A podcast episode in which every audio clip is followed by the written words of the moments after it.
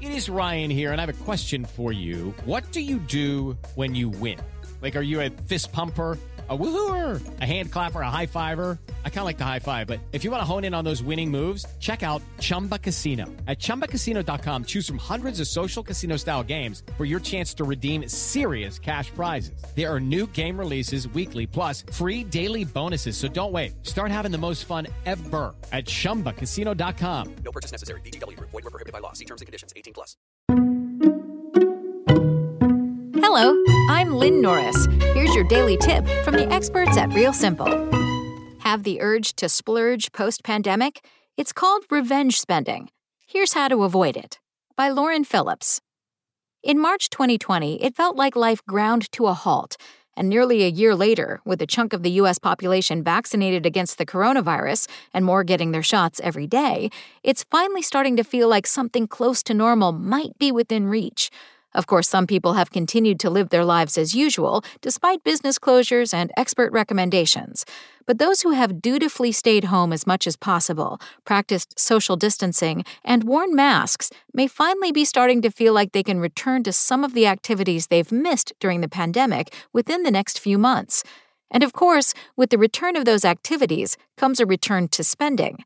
Pandemic savings trends revealed that some people, those not suffering from unemployment as millions have, have managed to save more money than ever during the last few months. Still more have seen their monthly expenses drop during this time and may face a tough transition to post pandemic budgeting. Many experts attribute this drop in spending to a loss of opportunity. There haven't been opportunities to spend money on travel, gatherings, meals out, entertainment, and the other discretionary expenses many people had pre pandemic at the same scale. So it stands to reason that when the opportunities return, so will the spending, and with a vengeance. Call it revenge spending. Jerry Patterson, Senior Vice President of Retirement and Income Solutions at Principal, says he's seeing revenge spending emerging everywhere. To me, it's all that stuff you were going to do but didn't because of COVID, he says. All those things that were on the to do list that you want to go back and almost violently spend that money on. Revenge spending is the money you drop to make up for lost time, so to speak. It's the big vacation you book to make up for the trips you missed last year, or the new furniture you buy after putting up with your getting on in years sofa during the pandemic. And it's already here, even though widespread vaccination is still a ways off. Kristen Gall, retail expert at online shopping company Rakuten, predicted in an email that customers will revenge spend by purchasing items and experiences they feel they were robbed of last year. In January, retail sales grew by 5.3% after predictions had them growing by only 1.2%.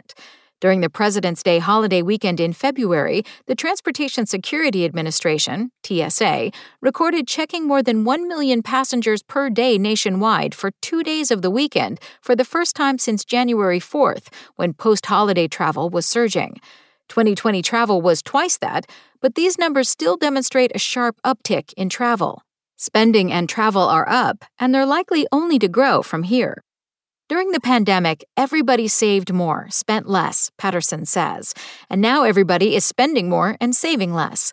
And while a little splurging after months of careful saving, or unwilling saving because there wasn't much to spend on, is perfectly understandable, going overboard as a sort of self comfort or revenge for everything you gave up in the last year can hurt you in the long run. Don't revenge spend everything away, Patterson says. Instead, start looking for ways to preserve the money you managed to save and maintain any good savings habits you've developed. Slow yourself down, especially if dreaming of your out and about future has you clicking add to cart with a vengeance.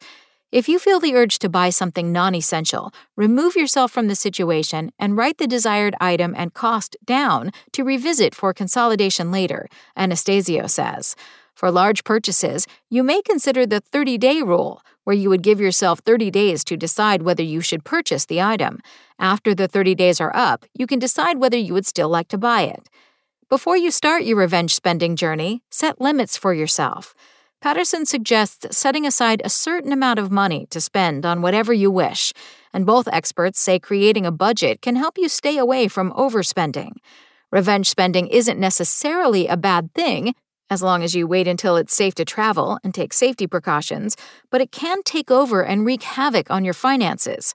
Stop it by planning ahead for some controlled but still fun and well earned splurging. Thanks for listening. Check back tomorrow or go to realsimple.com for the latest. It's time for today's Lucky Land horoscope with Victoria Cash.